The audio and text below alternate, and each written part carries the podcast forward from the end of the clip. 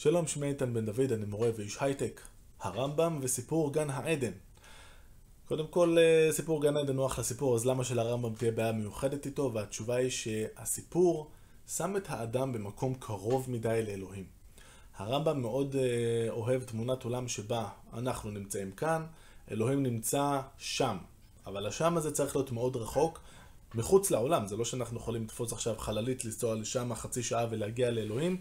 הוא טרנסצנדנטי לעולם, הוא נמצא ממש מחוץ ממנו. יש משהו בלתי עביר בקשר בינינו לבינו, אבל מי שקורא את, אה, את סיפור גן העדן אה, לא מתרשם שזאת התמונה. אלוהים בורא את האדם, יכול להיות שבדיבור, יכול להיות שממש הוא לוקח אותו ולש אותו ומפיח באפיו נשמת חיים, זה משהו שהוא נורא, ממש אפשר להרגיש את המגע שם.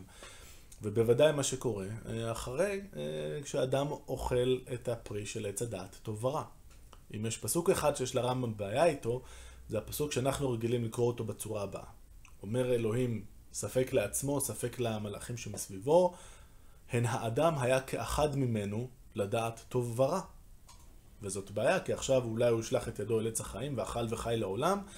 הן האדם היה כאחד ממנו, זאת אומרת, אם הוא מדבר לעצמו זה כמוני ממש, לדעת טוב ורע, ואם הוא לא מדבר על עצמו זה כאילו קצת פחות נורא, אבל ואז הוא מדבר אולי למלאכים.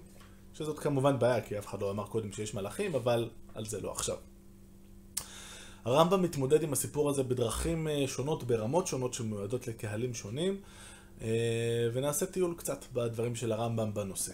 אז נתחיל במשנה תורה, הספר שמיועד לכלל ישראל, והרמב"ם ניגש, אה, נוגע בסיפור הזה כשהוא מדבר די בהתחלה של הספר, בחלק שנקרא ספר המדע בהלכות תשובה, הוא מדבר על זה שיש לנו בחירה חופשית. האדם יכול לבחור אם לעשות את הדברים הטובים או לעשות את הדברים הרעים.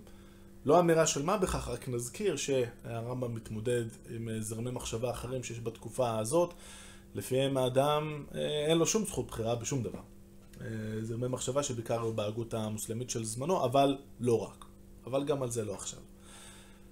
הרמב"ם מביא כבסיס לטענה הזאת שהאדם יכול לבחור את הפסוק שאמר, שהרגע הקראתי אותו. אבל הוא עושה את מה שהרמב"ם יודע לעשות טוב מאוד, הוא לש אותו וקורא אותו אחרת לגמרי, ומסיק ממנו מסקנה אחרת לחלוטין.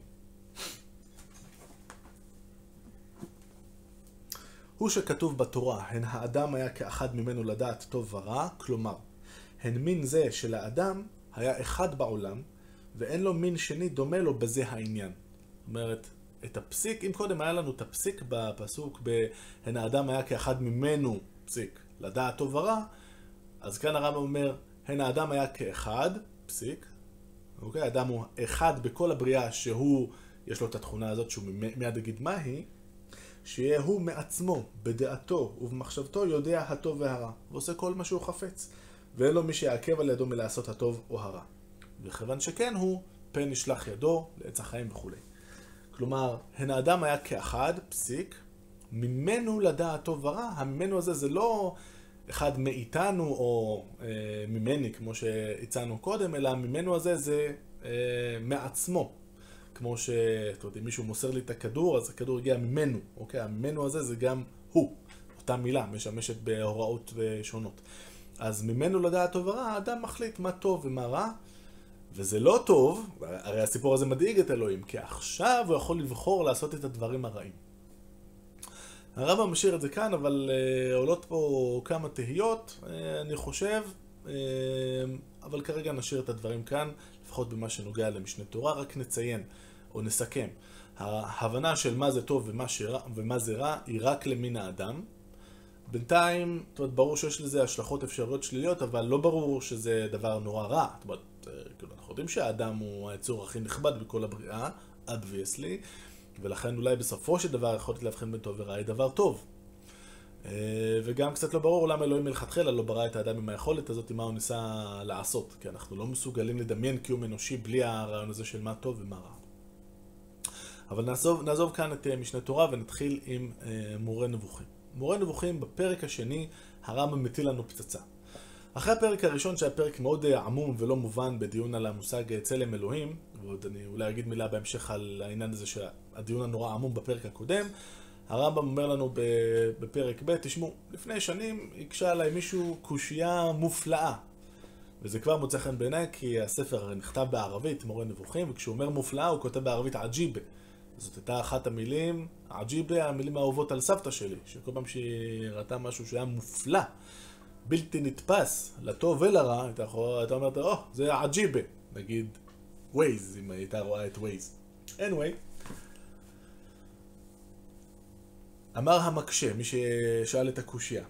מפשוטו של מקרא נראה שהכוונה הראשונה של אלוהים הייתה שאדם יהיה כשאר בעלי החיים, בלי שכל ובלי מחשבה, ולא יבדיל ולא יבחין בין טוב לרע.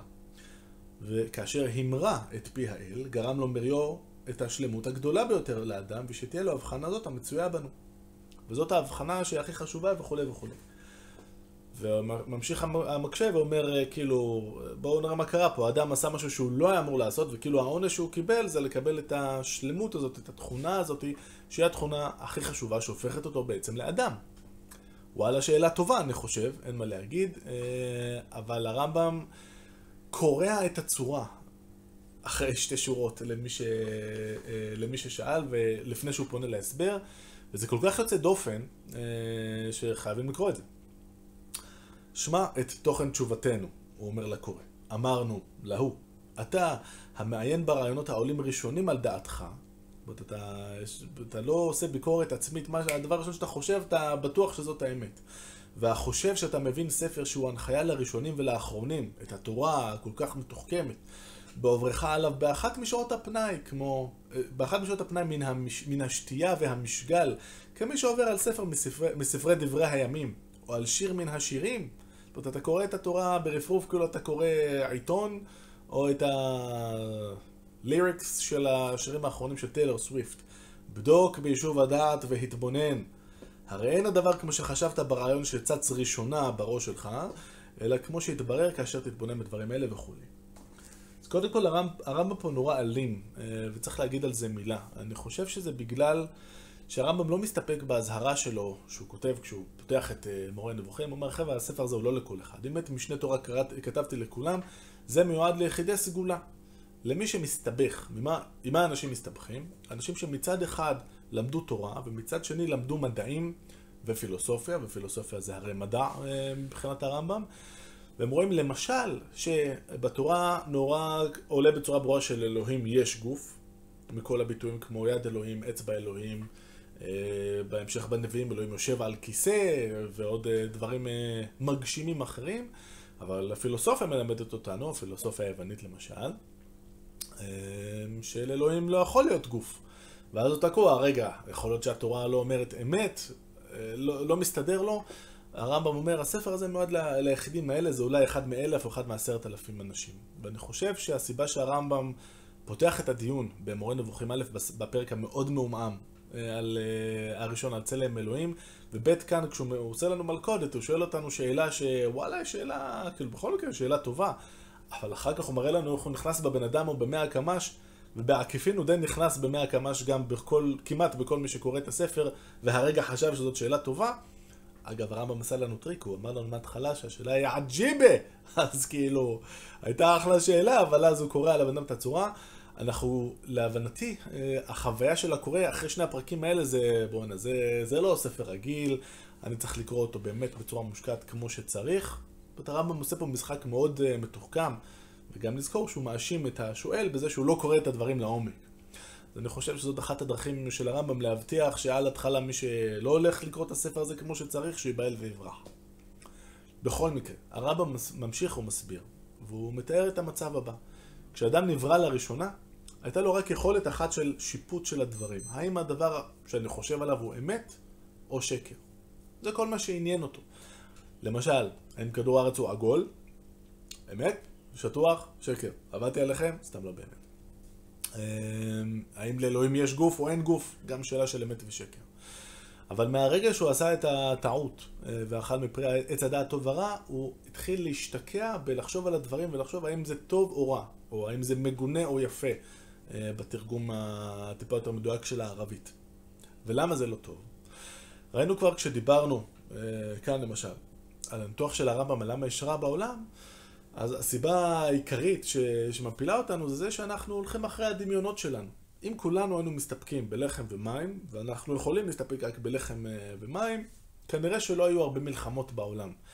אבל כשכל הזמן אנשים רוצים יותר ויותר ויותר, היותר הזה כבר אין מספיק לכולם, בסדר? אין מספיק אה, כלי בדולח אה, בעולם כדי שכולם ישתמשו בהם, ואין מספיק כסף כדי שכולם יהיו מיליונרים, ומכאן מתחילות המלחמות. ומכאן גם ברמה האישית, אה, אם אני הולך כל הזמן על המאכלים היותר אה, משובחים, בדרך כלל הם יהיו פחות אה, בריאים, ואני מקצר את חיי במקום לעסוק בדברים שאני אמור להתעסק בהם. שזה בעיקר כמובן למי ששאל, ללמוד על אלוהים, לדעת להכיר את אלוהים. זה הדבר החשוב, ומבחינת הרמב"ם, המדיום שאיתו אני מכיר את אלוהים, הוא בטח לא המדיום של הדרך הטוב והרע, אלא המדיום של האמת והשקר, המדיום הרציונלי. ככל שאני מבין יותר טוב מה זה אלוהים ומה אלוהים הוא לא, למשל אין לו גוף וכולי, אני יכול יותר ליצור את הקשר ביני לבין אלוהים, אה, שזה המטרה האמיתית של החיים בעיני הרמב"ם. אוקיי, אז בעצם הטעות אה, של האדם, אם לחזור לדרך שבה הרמב"ם רואה את סיפור גן העדן, שהוא מעכשיו רואה את הדברים בצורה של אה, טוב ורע, וזה אסון, לא פחות, אוקיי? זה ממש לא בסדר, זה רע מאוד. אמת ושקר זה מה שצריך uh, להתמקד בו. זה הלקח העיקרי, עכשיו אנחנו מבינים, מהסיפור של גן העדן, וזו זווית שנייה uh, שהרמב"ם מציג לסיפור הזה. אבל עדיין יש פה חריקות. למה יש חריקות? כי אם הסיפור הזה מדבר על אדם וחווה שהיו באמת פעם, לפני כך וכך שנים, אה, זה לא הכי מסתדר, אה, כי א', אני יכול להגיד, טוב, זה הטעות של אדם, מה אתה רוצה ממני? אה, וב', אנחנו יכולים להגיד, רגע, בכלל זה לא מסתדר גם ברמה של איך אנחנו מבינים את הסיפור, כי אם האדם היה כל כך מושלם בעיני הרמב"ם, כמו שראה אותו בהתחלה עם האמת והשקר, מה פתאום הוא עובר על האיסור של אלוהים? נכון? הרי אם אנחנו נסתכל ונקרא בפירוט את הפסוקים, שנייה לפני שהוא נותן את הביס בפרי של עץ הדעת טוב ורע, הוא רואה שהוא, אה, שהוא נראה טוב, ונראה כנראה שיש לו טעם טוב, ואפשר להניח שיש לו גם ריח לא רע, ואפשר לראות איך אה, ממש החושים ככה זה מה שמפתה את, ה, את האדם לתת את הביס. תכף אנחנו נרחיב בנושא הזה. אבל לכאורה, אם היה לו רק את האמת והשקר, או אם נשתמש בדוגמה מודרנית. אם הוא היה רובוט, והרמב"ם לגמרי רואה רובוט אה, לנגד עיניו כמודל הנכון, אז הרובוט לא יאכל את הפרי הזה, כי אמרנו לו מההתחלה, אל תאכל את הפרי. בסדר? רובוט, אם אנחנו אומרים לו לעשות משהו, הוא עושה, אנחנו לא אומרים לו. אם אומרים לו לא לעשות משהו, הוא לא יעשה. אז הסיפור הזה לא כל כך מסתדר. ולכן, יש דיון שלישי שעורך הרמב"ם כאן, ואני מצרף כאן אה, מקומות, אה, כמה מקומות שונים ממורה נבוכים. למשל, חלק א', פרק 14, פרק י"ד, שבו הוא מסביר שהשם אדם, המילה אדם בתורה, היא לא מדברת רק על אדם הספציפי, אלא על המין של בני האדם. אוקיי? ובשלב הזה זאת נראית לנו הערה תמימה, אבל אני רוצה לחבר אותה עם אה, דיון אחר שעושה הרמב"ם, בעיקר בחלק ב', אה, פרק ל', שוב הוא חוזר לסיפור אה, של גן העדן. והוא אומר, אה, והוא רומז מאוד, בצורה מאוד מאוד אה, שקופה, לדברים שהוא גם אמר אותם אה, בפתיחה. הרעיון הוא כזה. יש לנו את ההבחנה של, קצת אפלטון, אבל בעיקר אריסטו, ההבחנה בין חומר וצורה. כל דבר בעולם מורכב משילוב של השניים. ואם אני מסתכל על השולחן שיש לי כאן, אז הוא שולחן, שה... כאילו מה שחשוב, לכל השולחנות יש את פחות או יותר את אותה פונקציה, שהיא בגדול פלטה שטוחה, שנמצאת באיזשהו גובה מהרצפה, ולכן נוח לי לשים עליה את הספר, אה, לאכול עליה וכן הלאה וכן הלאה. אה, זו דרך אחת של להבין מה זה צורה, השימוש או המהות של האובייקט. דרך אחרת היא להגיד, אוקיי, הוא עגול וזה מרובע וכולי, גם זה סוג של צורה, אבל זה פחות חשוב לענייננו כאן. עכשיו בואו נדבר רגע על החומר הזה אה, של העץ, ובואו לצורך הדוגמה נדמיין שזה עץ אלון. אז העץ הזה, אה, ש... ש... אה, שהשולחן מורכב ממנו, פעם באמת היה אשכרה עץ עם עלים וכאלה. ולפני שהוא היה עץ עם עלים וכאלה, אז הוא בעצם היה בלוט, נכון? זה לא מדויק, כי בדרך מלהפוך, להפוך מבלוט קטן לעץ אלון אה, חושילינג, הוא ספח הרבה חומרים מהסביבה, נכון? מהעפר שהיה מסביב, או דשן, אם שמו שם דשן וכולי. זאת אומרת. החומ... חלק מהחומר למשל עבר את כל הדרך בין להיות מולקולה במונחים המודרניים שהייתה בדשן או באדמה, נכנס אה, יחד עם הבלוט והיה חלק מהגזע של העץ, ובהמשך אה, אה, הפך להיות השולחן. במונחים של אריסטו, החומר נשאר אותו חומר כל הזמן, אבל הוא כל הזמן קפץ מצורה לצורה.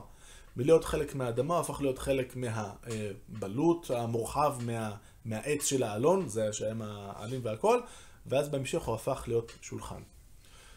זאת אומרת, החומר קופץ לנו מצורה לצורה, אה, והצורה היא הדבר החשוב, והדבר שבעצם הוא העיקרון של הדברים.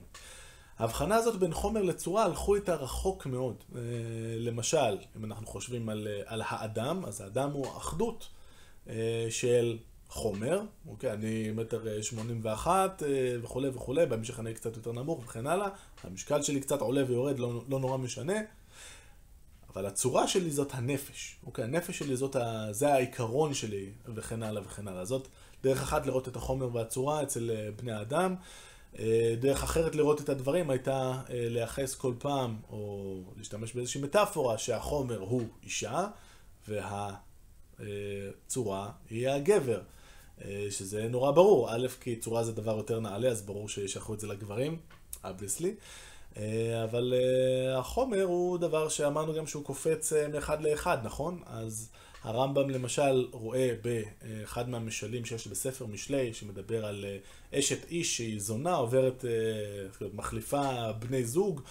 הוא אה, אומר בעצם, זה לא, הוא לא באמת מדבר על, על האישה הספציפית הזאת, אלא מסביר פה על החומר ועל הצורה. וזה שהחומר אוהב לקפוץ בין הצורות השונות, והדגש הוא במשל, אל תתחבר לאישה הזאת יותר מדי, ואומר הרמב"ם, מה, מה המשל פה? אל תתחבר אחרי החומר שלך יותר מדי. אחרי התאוות החושניות, אחרי להרבות באוכל לא בריא, יותר מדי להתעסק בנשים אה, וכן הלאה, תתמקד בצורה, תתמקד במחשבה, תתמקד בפילוסופיה, בקשר שלך עם אלוהים וכן הלאה וכן הלאה. אה, ומהזווית הזאת אה, קל יותר לראות את הסיפור השלם. כי הרמב"ם בעצם רומז לנו, הסיפור של אדם וחווה אולי הוא לא יגיד לנו בפה מלא שהוא לא קרה באמת, אבל הלקח הוא אוניברסלי. כל אחד מאיתנו נמצא עכשיו בגן העדן. כל אחד מאיתנו כל הזמן חווה, החומר שלנו, מפתה אותנו עם הפרי של עץ, אה, של עץ הדעת אה, טוב ורע, תראה איך זה טעים, תראה איך זה ריחני, תראה איך זה נראה טוב ואחלה, ואנחנו צריכים להגיד לה לא. אנחנו צריכים להישאר בציר הנכון של האמת והשקר, להישאר ברציונליות, להישאר במחשבה. להישאר בקשר שלנו עם אלוהים וכן הלאה. אז כל הדיון הזה בעצם נותן לנו כמה זוויות להסתכל על סיפור גן העדן. אני מזכיר שוב את הרעיון הכללי, למה הגענו לזה בכלל, ולמה הרמב"ם עושה את כל המאמצים האלה. הוא עושה את כל המאמצים האלה בעיקר בגלל התמונה מצד אחד, הלא נוחה לו בכלל, של הקרבה הגדולה בין אלוהים לאדם. הוא עושה את זה כדי ללמד אותנו ולהסביר לנו אה, מכיוונים שונים כמה חשוב לא ללכת אחרי התאוות אה, א', החושניות, וב', רדיפת הכבוד אה, וכולי, אלא להתרכז בדברים החשובים, אמת ושקר, יש אלוהים, הוא ככה וככה, בואו ניצור את הקשר איתו, כי זה מה שחשוב. היעד האמיתי של העולם, של האדם, הוא להכיר את אלוהים. אה, זהו, עד כאן, מקווה שנהנתם, תודה בפעם הבאה.